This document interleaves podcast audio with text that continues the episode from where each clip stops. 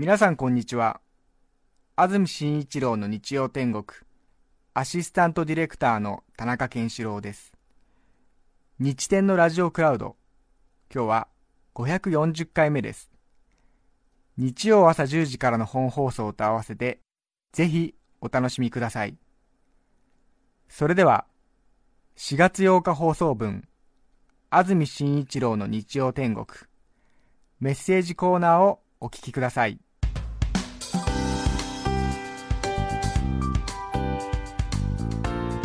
さて今日のメッセージテーマはこちらです。乗り物の話です。高崎市の野良美さん女性の方からいただきました。ありがとうございます。ありがとうございます。こんにちは。寒暖の差が激しい今日この頃。皆さんいかがお過ごしですか？さて乗り物の話です。小学校低学年の頃お盆に新幹線で田舎へ行くことになりました帰省ラッシュで凄まじい人の中私と幼稚園の弟を新幹線ホームの関取合戦の列に並ばせ母はお弁当を買いに売店へ。すると弟と二人っきりのところへ男の人が話しかけてきました、はい、ちょっと写真を撮らせてくれませんか？なんてあからさまにとても怪しい大人、私は無視をしました。構わず男の人は弟に私の前でしゃがむよう指示し少し離れたところでカメラを構えました私はかたくなにカメラの方は見ず線路の方を凝視していたのですがその時新幹線が風をまき散らしながらホームに入ってきました、はい、カシャーカシャー。同時に男の人が写真を撮る音も聞こえました。わ本当に撮るんだ。知らない人に写真を撮られてすごく気持ちが悪いと思い次にどうして私は嫌だと伝えられなかったんだろう。でもいいよとも言っていないのになんて勝手な大人なんだ弟も何知らない人の指示にやすやすと従っているんだバカめととても怒りが湧きました。しかしそんなとても悲しいことがあったことを無事席に座れてニコニコお弁当を食べている母には言い出せずそのことは胸にしまうことにしました、はい、翌日母がほら新聞に載ってるわよ。帰省ラッシュ120%乗車お姉ちゃんはうっかり新幹線の方を向いちゃってるけど弟は目線もバッチリね と嬉しそうに新聞記事を見せてきました。どうやら男の人は記者で母には先に身分を説明し承諾を取っていたようです。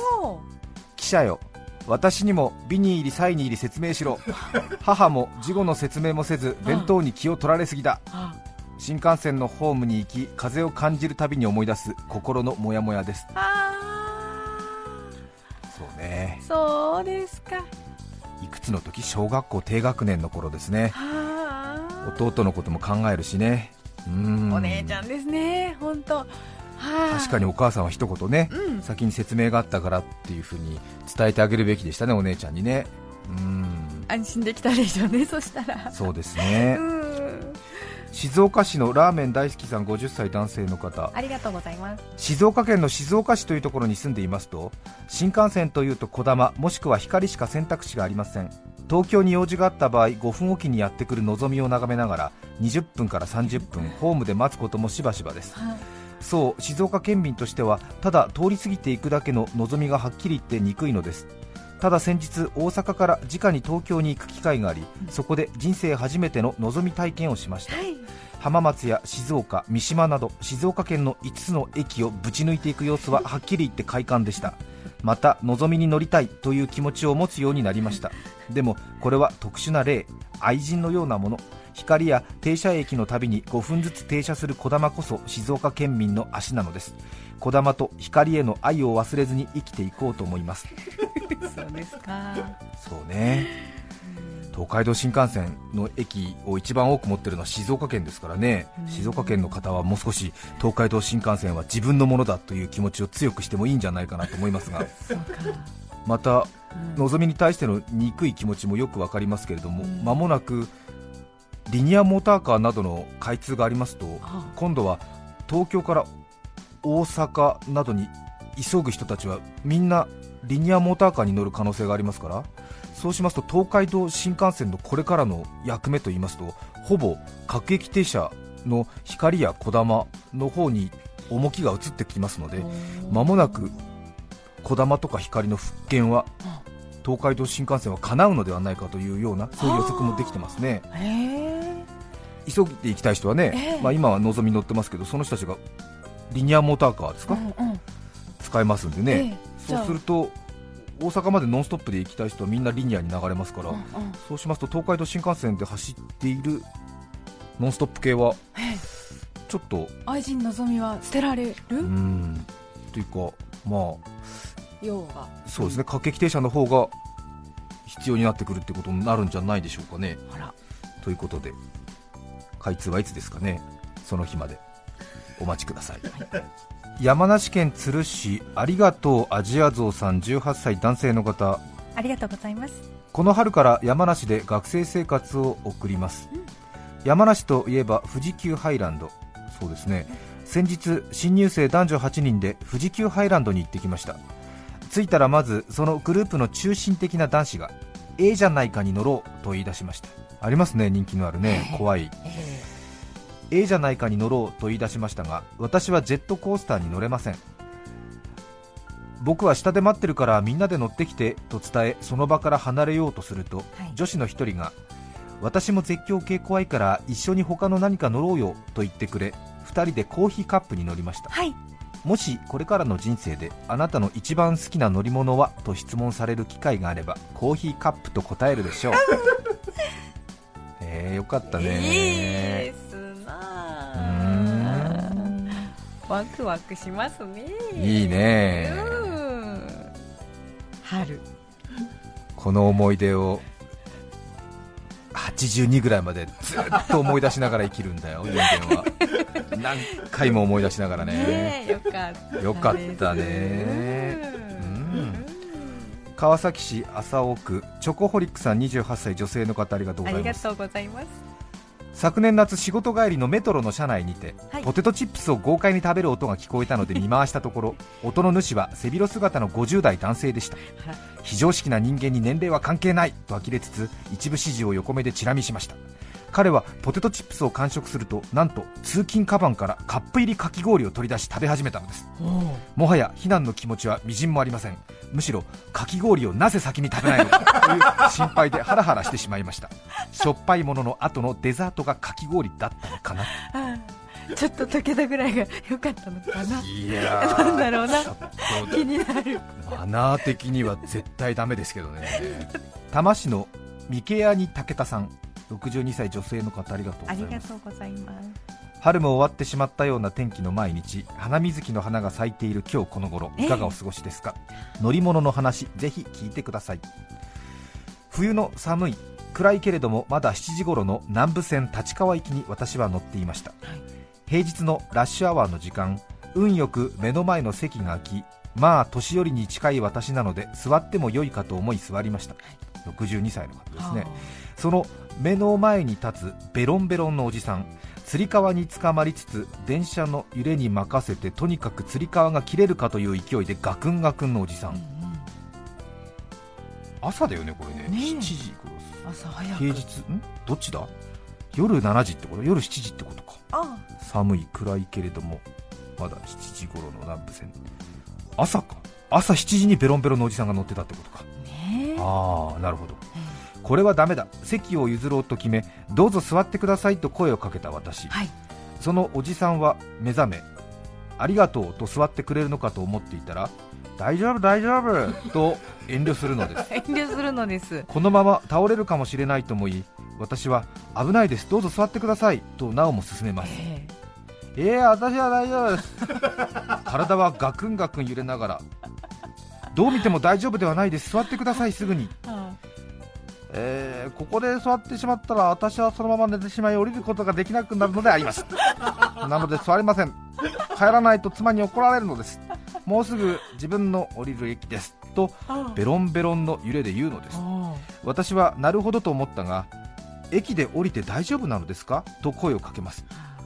こんな親切にすることは今までなかったのですが、ええ。もうこんなにベロンベロンの人を見たことがなかった私なので声をかけ続けます、えー大丈夫です。本当に大丈夫です。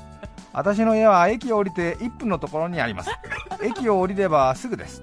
い。つも私はこんな状態でも家に着くのです。ご親切にありがとうございますとベロンベロンのおじさんは言います、はい。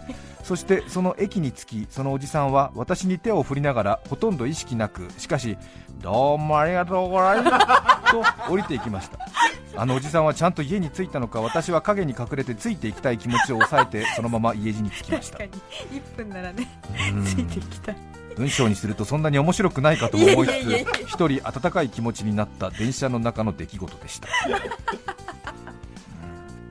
面白いです。そうね。やっぱ夜の7時じゃないかなやっぱり。そうなのか。うーんどねいろんなことがあるな。ね。広島県府中町プレミアムツライデーさん19歳女性の方からいただきました。ありがとうございます。広島に横川という駅があります。は。当然車内アナウンスは次は横川横川です。お出口は右側5番乗り場に着きますとなるのですが ある日こんなアナウンスが流れました、はい。次は横川横川です。お出口は横川確かに右側でも左側でも横側であることには変わりはないのですがこの話を友達から聞きそんな漫画みたいなことがリアルに起こるんだねと笑い合ったのを思い出します。面白い。そうね確かに横川駅はね困っちゃうかもね。横側でおります。ううんん和光市の雪信さん二十歳男性の方学生の方ありがとうございます。ありがとうございます。先ほどの横川の話で思い出しました。東武東上線の成増駅の手前で次は終点成増になりますと 車掌さんが言います。もう慣れましたが初めて聞いた時はえー、と思いました。そうね。いいですね。なりますね。そうなりますになります。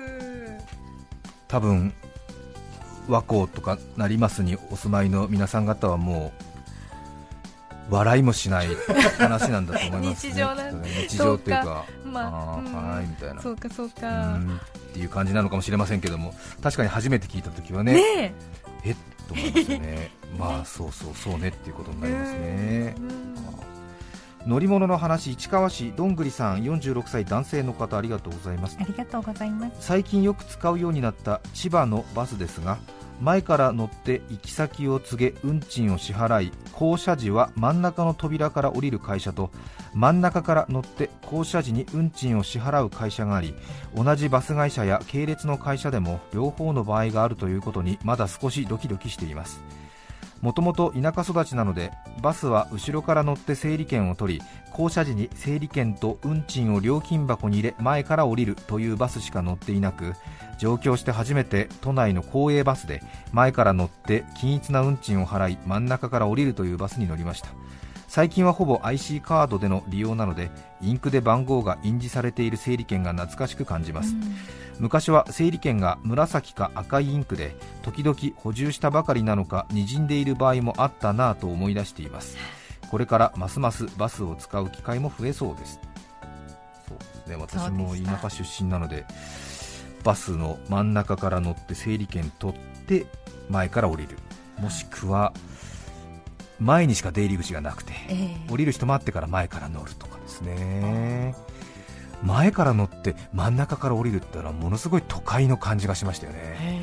均一料金なんかありえないですからね。えそうですよね。びっくり田舎行きますね。びっくりしますもんね、うん。整理券1番とかがねうん。4桁になってる時ありますからねそう数千円のうん。運賃になるときあります。2600円ぐらいのうん。時ありますよ。ありますよね。よくね整理券をなくされた方は始発からの運賃を頂戴することになりますからご注意くださいなんたらもうちょっとした人財産崩しますからね。そうですよえねっていう感じですよね。整理券わかります？整理券なくしたらどうしようとかそ思ってね。うドキドキ持ってるともう手汗でぐっしょぐしょみたい ふにゃふに。ゃに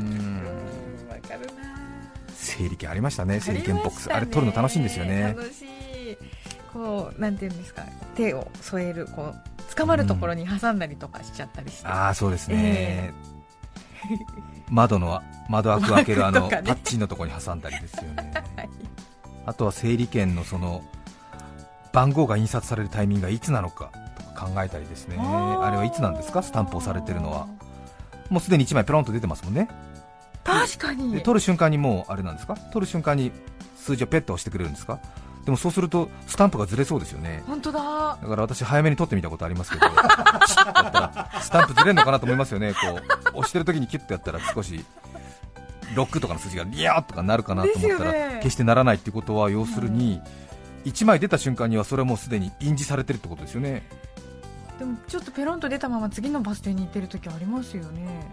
ですから乗る側のドアがバーンと閉まるとその1枚出たペロンはピュッと引っ込みますよね。あそうでしたっけ？今度は挙句多分それをだから廃棄して。廃棄してんじゃないですかね、うん。そうするといつかその溜まった使わなかった整理券を誰かが取り出してんだろうかとなるかでもその瞬間を見たことがないとかね いろいろ考えたりなんかしてうーんみたいな。どうなってるんだみたいな感じですね、あまあ、そこまで考えてる人いないかもしれませんけど。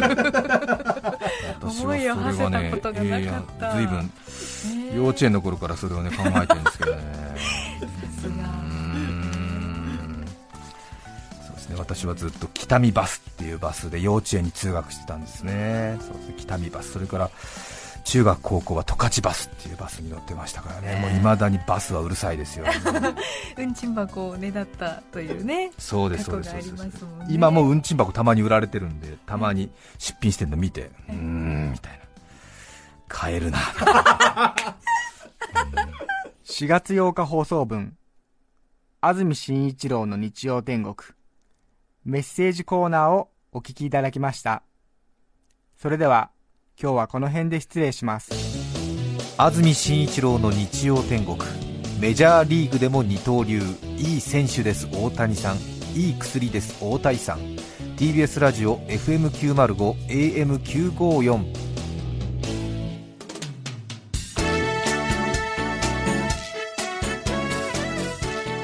さて来週4月15日の安住紳一郎の日曜天国メッセージテーマは愉快な友達。ゲストは須崎球場のポール際著者森田壮さんです。